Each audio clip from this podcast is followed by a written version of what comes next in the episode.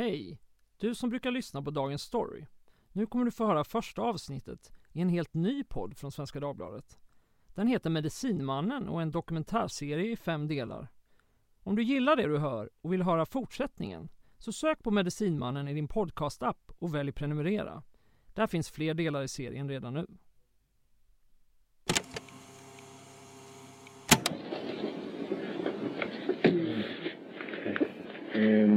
I en lägenhet i centrala Örebro sitter människor ur den svenska vegan och new age-rörelsen ihopträngda på stolar. De delar ett intresse för en renare miljö och en hälsosam livsstil. De sysslar med avslappningstekniker och meditation. Det är en kväll i april 1991. Någon i gruppen spelar in allt på kassett. För det här är ett historiskt tillfälle.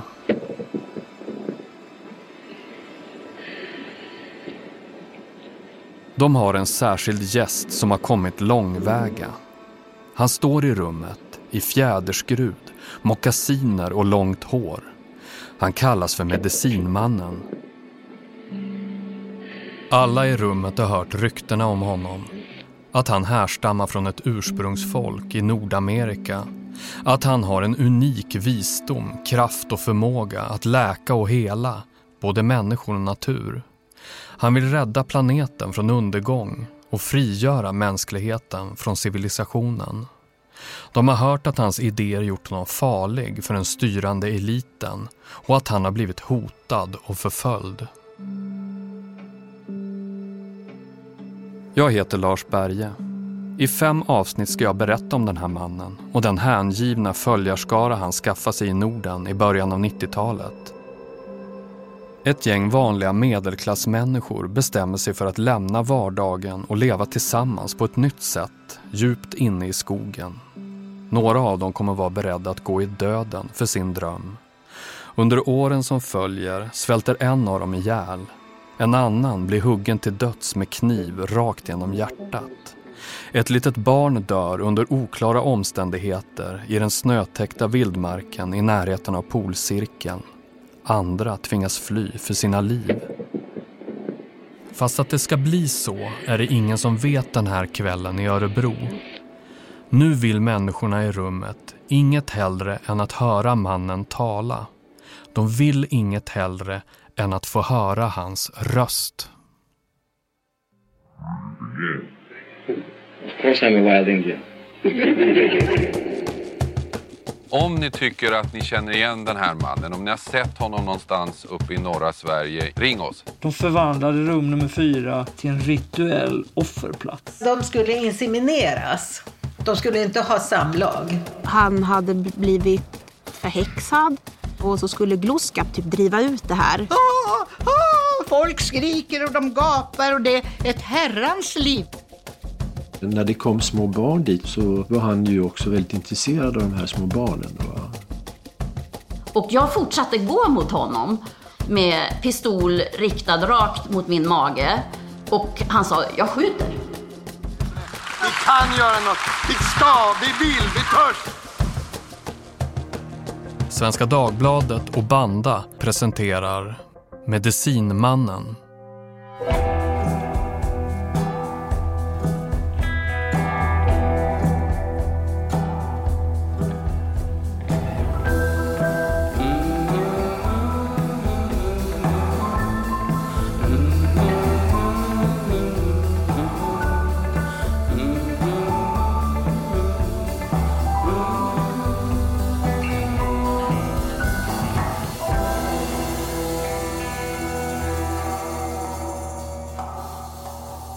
Avsnitt 1.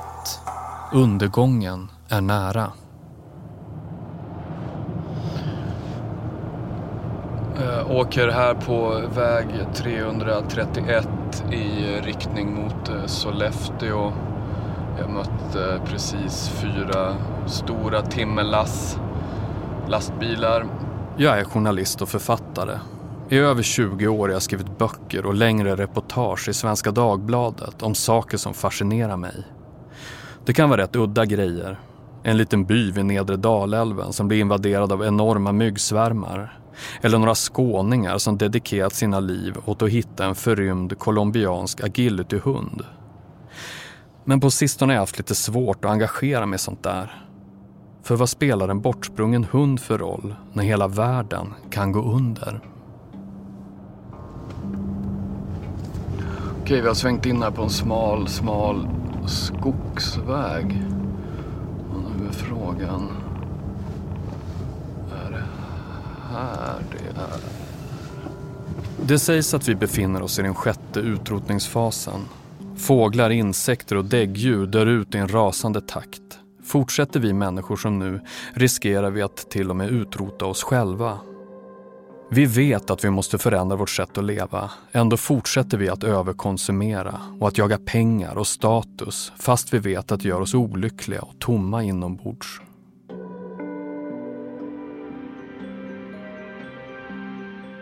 När jag först får höra talas om medicinmannen tror jag att det är ännu en sån där lite knasig story om livet i det moderna Sverige.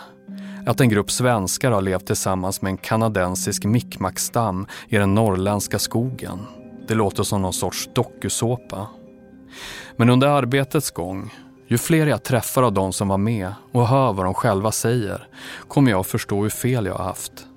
Jag kommer att inse att historien om rörelsen egentligen handlar om allt det där jag funderat så mycket på. De stora frågorna. Människans och jordens framtid. Vad vi som enskilda personer kan göra för att påverka den. Och om riskerna med utopiska projekt. Om allt som kan gå fel när stora visioner ska bli verklighet. Vi kommer snart dit. Men alla historier har en början. Och den här börjar i skogen i närheten av kursgården Nordhem utanför Sollefteå. Hos en man som heter Kjell-Erik Nilsson.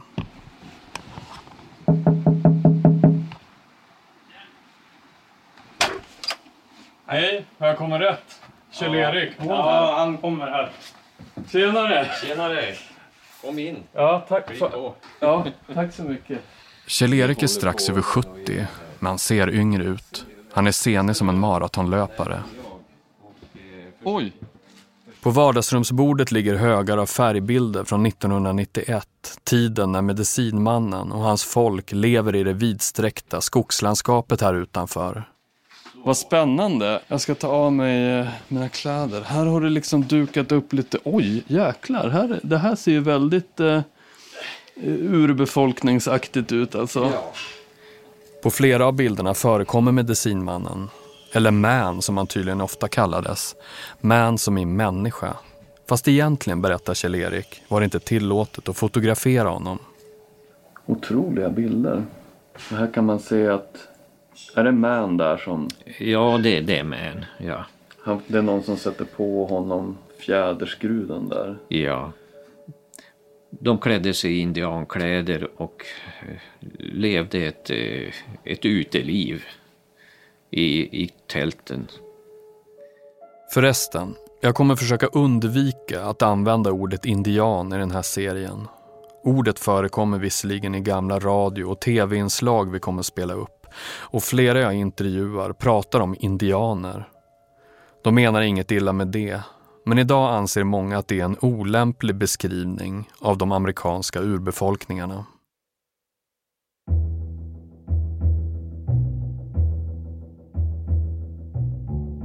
Så hur hamnade medicinmannen Man i Sollefteå? I början av 90-talet är Kjell-Erik vice ordförande i Svenska veganföreningen och det är på en av Stockholms första rawfood-restauranger, The Carrot Cave på Skeppargatan, som han träffar Man för första gången. Han hade varit i Stockholm, han hade varit i Sverige och eh, letat vänliga människor. och eh, man fängslades ju direkt av eh, hans aria. Han trollband all. Och eh, han pratade ju en utmärkt engelska, han pratade ju väldigt många språk. Eh, och svenska lärde han sig väldigt snabbt. Inte så att han pratade svenska, men eh, han förstod vad man sa och sånt där. Medicinmannen berättar att han tillhör det kanadensiska Mi'kmaq-folket. Att han är ledare för en stam som lever i Europa. Han säger att de har varit ute på vandring i sju år. Jag hade ju hört från en vegan, en, en trovärdig vegan, eh, som hade träffat dem på några möten i Europa.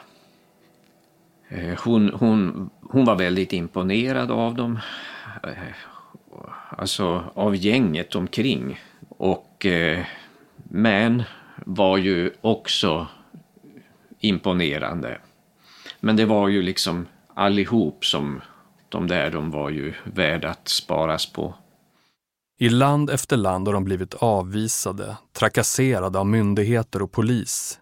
Och till Kanada kan de inte återvända. Där är de förföljda på grund av sitt ursprung.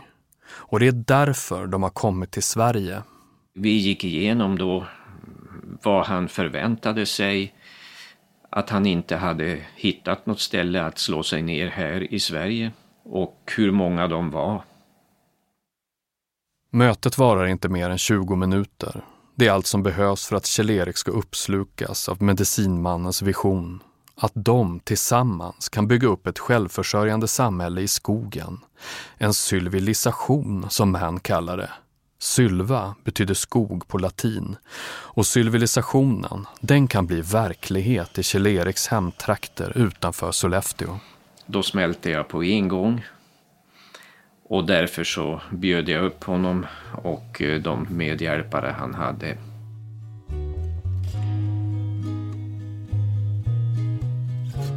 I mars 1991 anlände medicinmannen och hans 50-talet följare i en buss.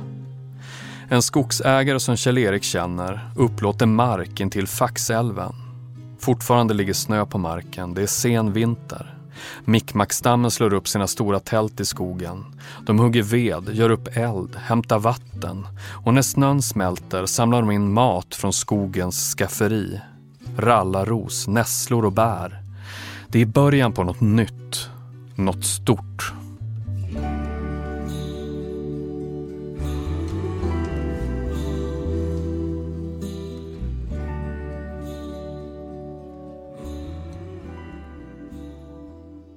Jag kollar på fotografierna som ligger utspridda på Kjell-Eriks vardagsrumsbord. Jag undrar vilka alla är. Jag ser Man och en ung tonårspojke. De håller varandra i handen. Det är Mans son, säger Kjell-Erik. Eller ja, han kallar honom sin son. Tydligen har medicinmannen flera pojkar som han beskriver som sina söner. Kjell-Erik berättar att de flesta i stammen är fransmän eller belgare som Man har värvat och invigt i mikmak-traditionerna. Människorna på bilderna är alltså inte från Kanada utan europeer som har blivit urinvånare. Och nu, 1991, vill medicinmannen att de svenskar som kommer till Sollefteå ska genomgå samma förvandling.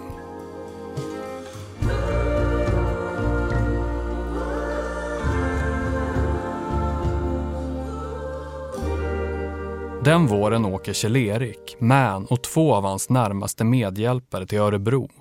De ska tala på ett möte för människor som är intresserade av en alternativ livsstil. Som vi hörde i början finns det en inspelning från det här mötet.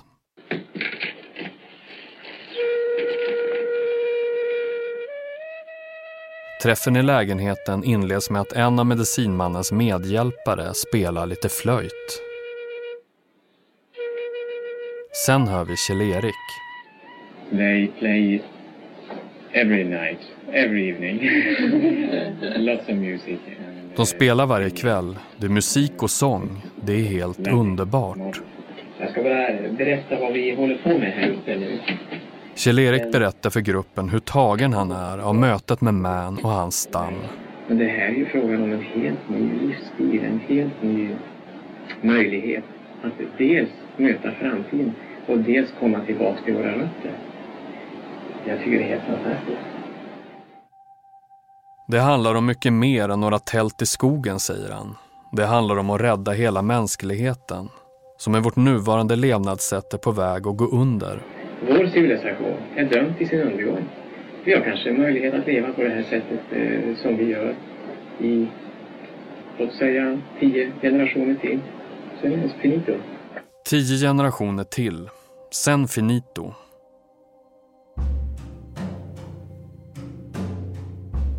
Men som tur är, är de några tappra själar som har bestämt sig för att ändra på det.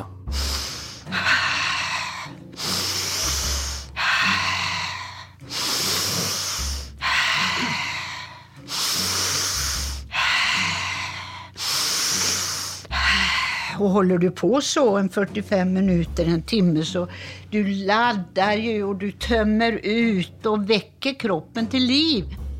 Lena Kristina Tulse är psykolog och andningspedagog.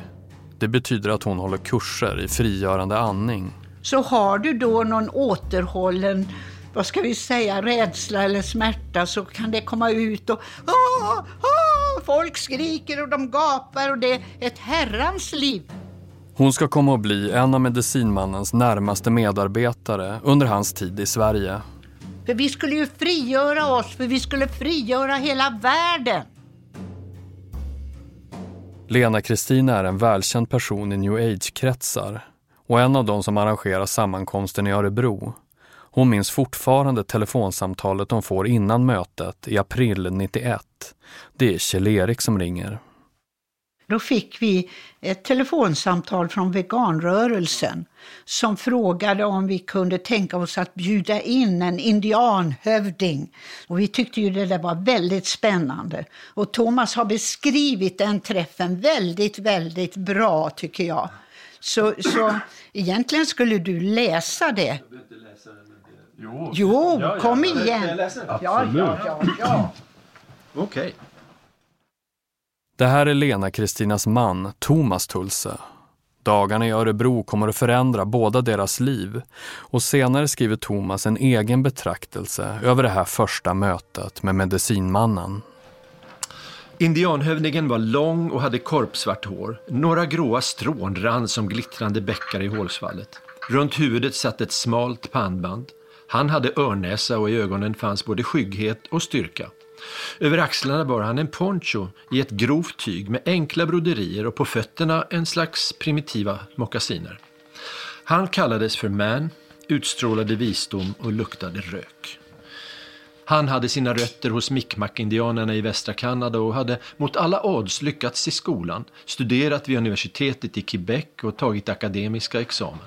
Indianerna behövde vänner i Sverige. De hade hittat en plats där de kunde slå läger och resa sina tält och sedan skulle vi tillsammans bygga ett starkt och övertygande nätverk för att sprida kunskapen. Hövdingen talade om angelägna frågor, om nödvändigheten att odla ekologisk mat, att föräldrar och barn behövde mer tid tillsammans, att skolan inte var mycket värd utan kontakten med naturen. Att den kapitalistiska ekonomin var på väg in i en återvändsgränd.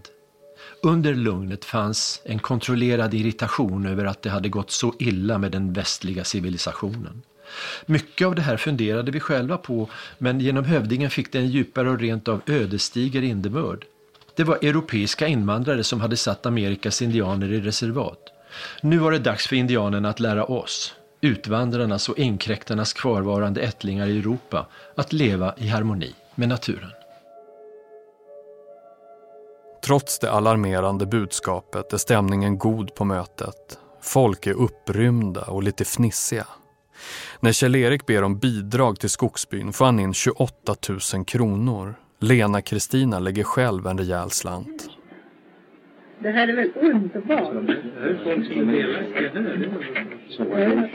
För henne är en barndomsdröm som går i uppfyllelse. Indianerna, oj, det var ju de som fick röra sig fritt över vidderna och som, som hade sina vildhästar. Och, och vi lekte ju indianer och vita när vi var små. Och då ville jag ju vara indian. De vita det var ju cowboyarna och det var ju de som sköt ihjäl och det var ju de som var bovarna. Mm. De insamlade pengarna hjälper till att bygga upp tältbyn som får namnet Kogugvin. Och allt fler svenskar börjar söka sig dit. Jag var sex år. Och ja, vi satt i en bil och det tar ju ganska många timmar att köra upp till, ja det är ju ganska många mil. Och jag kommer ihåg att jag ställde frågan. Så här, finns några barn att leka med? Finns några barn att leka med? Det här är Nicole. Hon växer upp i Stockholmsförorten Mälarhöjden med en ensamstående mamma av den okonventionella sorten. En nyfiken och öppensinnad äventyrstyp. När Nicoles mamma hör talas om lägret i skogen så bestämmer hon att de ska lämna stan och köra upp till Sollefteå. Vi kommer dit.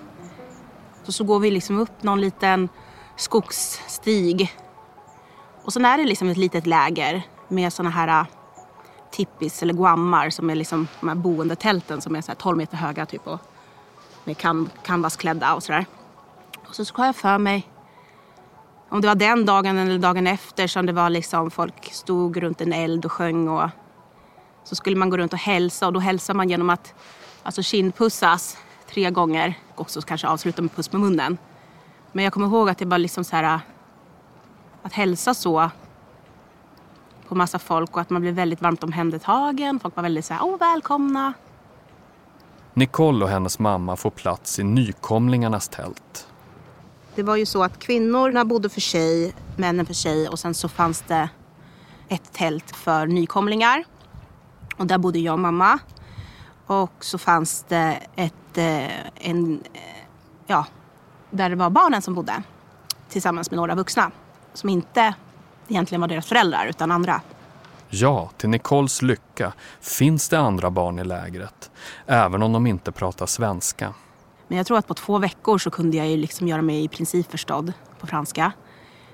Började med liksom så enkla uttryck som så kom och liksom, ja, man visar och gestikulerar och sådär. Och det var liksom väldigt, det var väldigt härligt och glatt och vi var ju ute hela tiden. Det var, vi hade ju liksom ingen elektricitet eller eller tv eller annat som kan liksom sådär. Så att man fick ju liksom, det var ju skogens ens lekplats. sådär som man drömmer att, att ens barn idag ska liksom bara, åh, ut och leka i skogen. ja, men det gjorde vi hela tiden. Nicole kommer att tillbringa flera år i medicinmannens rörelse. Det är spännande att växa upp i vildmarken. Hon lär sig saker som barnen i stan inte har någon aning om. Som vilka växter som går att äta och hur man gör upp eld. Hon får tillgång till en värld med annorlunda traditioner och en rik mytologi där varje människa tilldelas ett kraftdjur vars ande ger styrka och skydd. Där någon kväll så skulle man få ett så här, kraftdjur. Och jag tänkte, åh jag vill ha puma eller något kattdjur. Och så kommer de och berättar att jag ska ha flamingo. Jävla rosa fågel med jättelånga ben och jag var så besviken. Men jag tog det ändå. Liksom. Det var ju ändå så här, ja, det fick ju bli det. Och så hittade jag på någon dans jag ofta fick uppträda med som var liksom min dans där. Jag kan se det framför mig. En sexårig rosa flamingo som dansar i ljuset från en lägereld till rytmiska trummor och sång. Tänk att det sker här i Sverige, världens modernaste och mest sekulariserade land. Jag var själv i övre tonåren vid den här tiden och jag växte upp i Umeå. Det ligger inte jättelångt ifrån Sollefteå. Och det är en stad där veganrörelsen just då var ovanligt livlig och stark. Folk kallade sig straight edge. De sa nej till droger, åt veganskt och ville krossa kapitalismen. Lite som medicinmannen alltså. Ändå har jag inga minnen av att någon någonsin pratar om honom och hans ekologiska samhälle i skogen. Och jag är inte ensam om det. Under de tio månader jag jobbar med den här podden frågar folk gång på gång vad jag håller på med för projekt för tillfället. Jag berättar om Man och hans följarskara och om Kogogvin. Inte en enda person har en aning om vad jag snackar om. Medicinmannens by i skogen är idag en helt okänd historia. Men så var det inte då.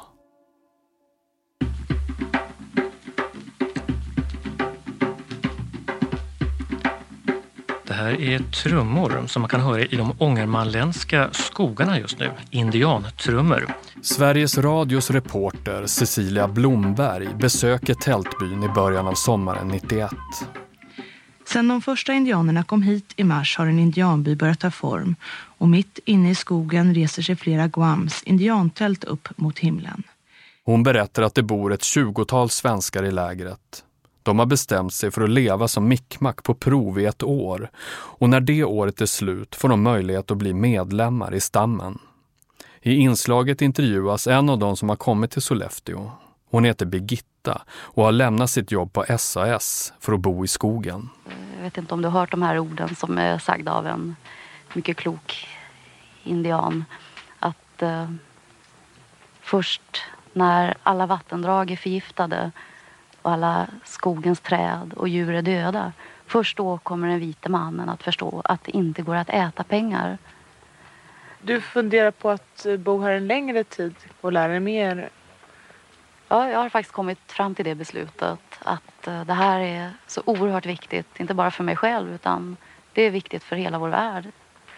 Jag känner mig oerhört tacksam över att dessa indianer har kommit till våra svenska skogar. För det är verkligen de som kommer hit och erbjuder oss någonting.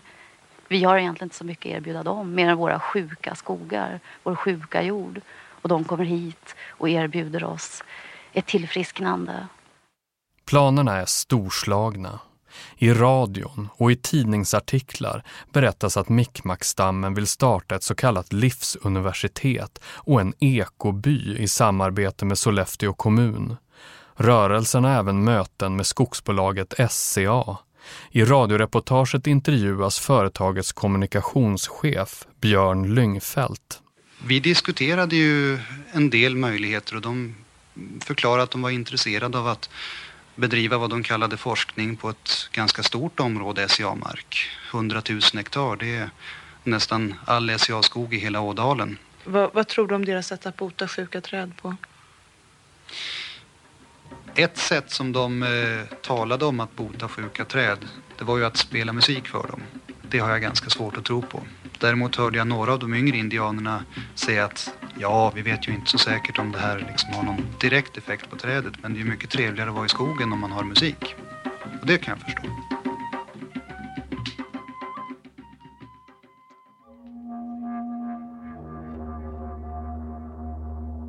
Själva huvudpersonen är aldrig med och uttalar sig i medierna. Ledaren Man verkar inte intresserad av uppmärksamhet. Men för de som anslutit sig till rörelsen är det tydligt att allting kretsar kring honom. Det här var ju en, en världsledare av stora mått. Jag hade ju nästan tankar att det här var ju en ny, nästan Nelson Mandela. Andningspedagogen Lena Kristina besöker lägret många gånger. Hon lägger ner mycket tid och skänker massor av pengar till rörelsen. Hennes make Thomas är kanske inte lika entusiastisk. Och vid något tillfälle så kommer Lena Kristina och säger Jag vill också ha ett indianbarn. Med hövdingar. Okej, okay, så jag. Du vet att varje, varje barn behöver en mamma och en pappa, så. Och mig kan du inte räkna med, sa jag. Ja, du. Det var tankar. Det var tankar och romantik. Det var ju en romantisk sfär över allt det här. På de bilder som finns från medicinmannens tid i Sverige liknar han mest en ihopsjunken och långhårig äldre man. Men fotografier gör inte hans aura rättvisa. Det säger alla som har träffat honom i verkligheten. De pratar om hans magnetiska utstrålning, hans blick, hans värdighet och hans förmåga att trollbinda sin publik. Fast Nicole, som 1991 är sex år gammal, tycker att den store ledaren är rätt märklig. Vi fick ju liksom höra så konstiga saker om honom. Att han till exempel kunde, att han var 300 år gammal. Han var ju schaman och han var, ja, hade ju massa krafter liksom. Han hade också eh, sagt att han kunde få sina tänder att växa ut gång på gång på gång. Och jag kommer ihåg att jag tänkte, varför har du så dåliga tänder då? Han hade ganska dålig tandstatus och jag försökte så förstå, om man nu kan få tänder att växa ut, varför går man då runt med väldigt få tänder i munnen som har ganska dåligt skick? För Nicole heter medicinmannen inte Man, hon kallar honom Gloskap. Men han var liksom en lite mytisk person som jag tror många såg upp till. Och det var lite häftigt om man fick ha på sig den här äh, skruden, fjärde skruden på sin födelsedag och sitta hos honom. Eh, då var man ju utvald och speciell och sådär. Men det var mycket som också var, skulle vara hemligt. Vi hade ett ord för det, det var kristall, alltså kristall. Det var mycket som vi inte skulle berätta och man skulle inte berätta och det var ja, men att, alltså det vanliga samhället kanske att de ville oss illa. Liksom. Att det skulle komma poliser och ta oss. Och ibland när det åkte någon helikopter så kunde det någon säga att ah, nu måste ni vara stilla. Liksom. Det, de letar efter oss och sådär. Det kan ju bara ha varit en jäkla hjortronplockare som var vilsen eller bara en helikopter som är ute och åker en dag.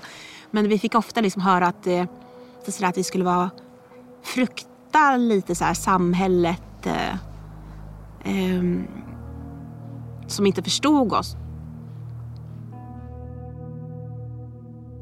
I början på sommaren då, då hade jag ju tickt ihop eh, så vi hade två hektar mark.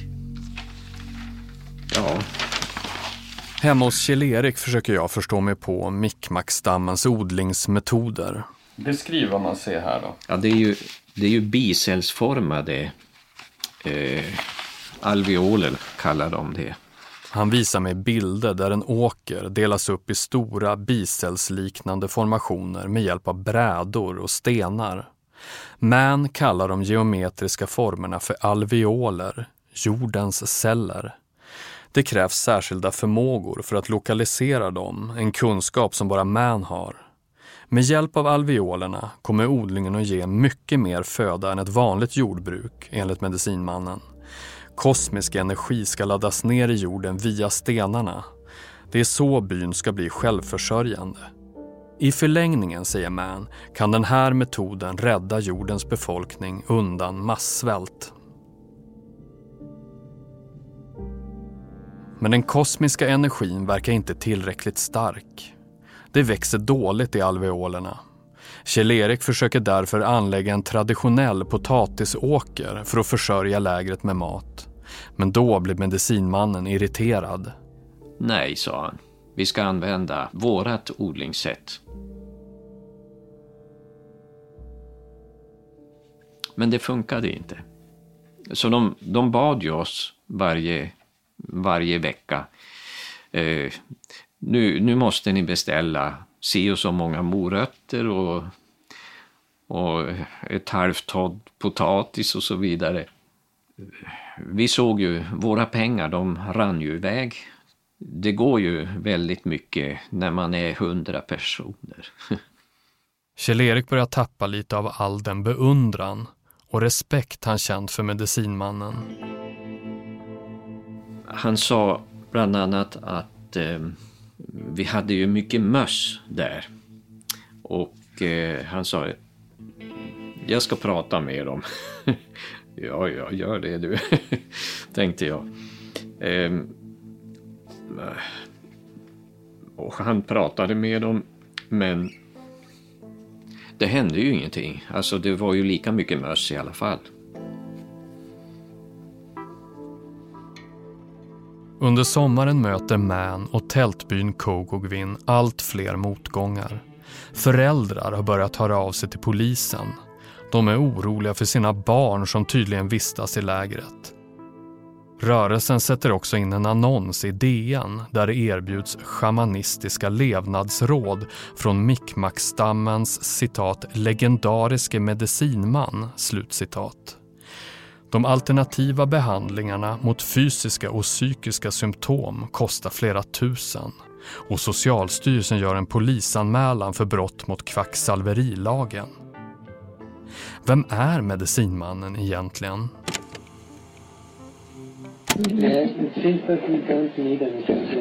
Kassetten från mötet i Örebro har legat bortglömd i en låda i 30 år. Så vitt jag vet är det den enda ljudinspelningen som finns med Man från hans tid i Sverige. Well, I think I must say that your welcome is uh, almost a shock. När inspelningen görs har Man varit i Sverige ett par månader. Han är nästan chockad, säger han, över det varma mottagandet han fått. And since then I've been uh, discovering all Indians are not red. Är det något jag har lärt mig under min tid här så är det att indianer inte behöver vara röda. Some of them have long blonde hair, nice blue eyes, De kan vara blonda, blåögda och prata svenska. and they speak different languages. Han berättar om sitt folk, om deras kunskaper som är tusentals år gamla. Kan han bevisa det? frågar han retoriskt. Han svarar själv. Det spelar ingen roll. I may be shocking, but I will confess that I am not at all interested in truth. Alla de som har försökt utrota mitt folk genom historien, de har haft sina egna sanningar, säger Mann. Och därför är jag ointresserad av sanning. Sen säger Mann något som får mig att haja till. Han säger att han är en jailbird. Att han har suttit i fängelse 19 gånger. I have been in jail many times. I'm very. I should wear feathers tonight because I'm a jailbird. and uh, I've been in jail for 19 times.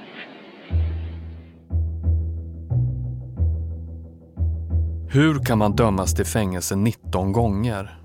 Vad har man i så fall gjort? Ingen i rummet ställer några sådana frågor.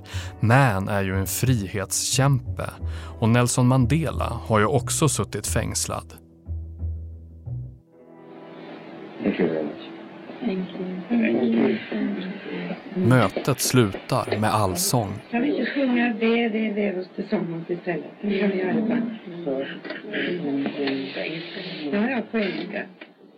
We, we, we must together, we must together. Han gav ju mig en väldig uppmärksamhet och eh, på något sätt pekade ut mig som en framtida ledargestalt för ett äkta, en äkta livsstil helt enkelt. Lena Kristina är den som leder sången.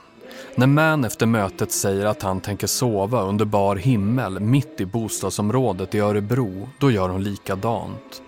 Idag när hon vet allt som kommer att hända sen är det med blandade känslor hon minns den där natten och hur hänförd hon en gång var av medicinmannen. Så jag, det, det var lite smärtsamt tyckte jag. Att, att eh, det gick den vägen. Jag fick ju rasera mina drömmar. Drömmen om den där äkta världsledaren, den gick ju lite i kras.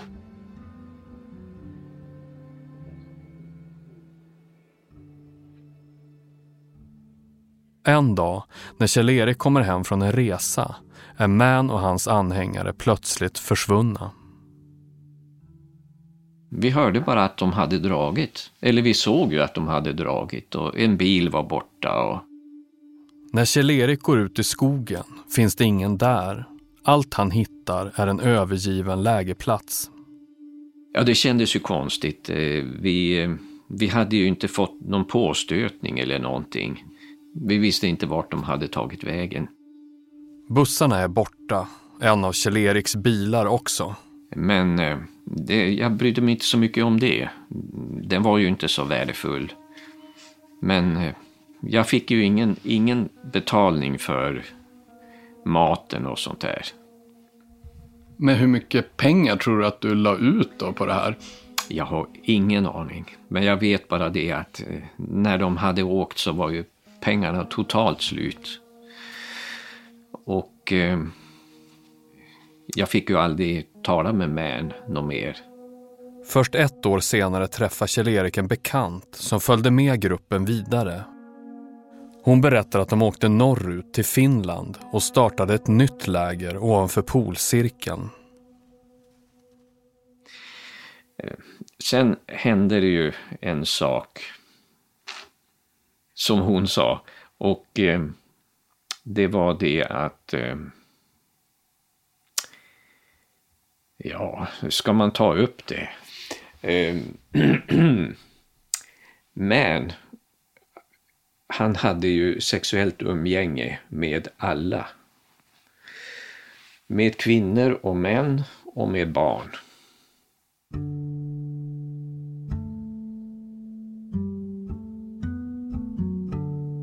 Och det slutar inte där.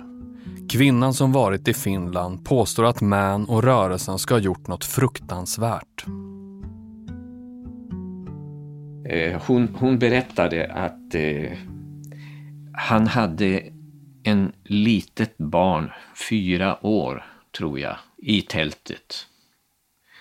Och sen skrek barnet väldigt högt. Men det här är ju bara som jag, jag har hört liksom. Och sen så kommer han ut med ett dött barn. Och då grävde de ner barnet. Ja. I nästa avsnitt av Medicinmannen Då berättade han att det var skottpengar på honom. Eh, Och han sa, det är inte bara svensk polis ska du veta, utan här är också kanadensisk och amerikansk säkerhetspolis. Rörelsen får ett varmt välkomnande norr om polcirkeln. Det är något spännande som händer i de finska skogarna. Äntligen händer det något ungefär. Det är ingen som frågar sig, var kommer de ifrån? Hur, hur gick det här till? Och kan det där om Man och det döda barnet i tältet verkligen stämma? Det låter ju som att det skulle kunna vara en skröna liksom. Men, men eh, klart att, det, att vi måste kolla upp det.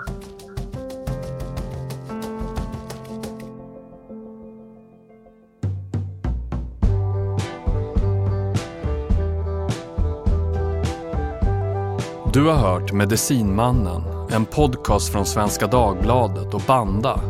Skriven och berättad av mig, Lars Berge. Producent är Adam Svanell. Exekutiv producent är Hugo Lavett. Och det är också de två som har klippt podden. Inspelningstekniker är Joakim Ståhl. Researchers är Teresa Kyschler och Jani Pirtisalo Sallinen. Med i redaktionen finns också Robert Barkman, Ebba Bonde, Tom Henley, Hannes Delling. Musik av I.B. Sundström och av Epidemic Sound. Slutmix av Elin Rosenberg. Arkivljud från Sveriges Radio. Ansvarig utgivare är Anna Kareborg. Och ett särskilt tack till Per-Ola Eriksson, Peter Östman, Pia Hellertz, Amber Morris och Hannu Konturi.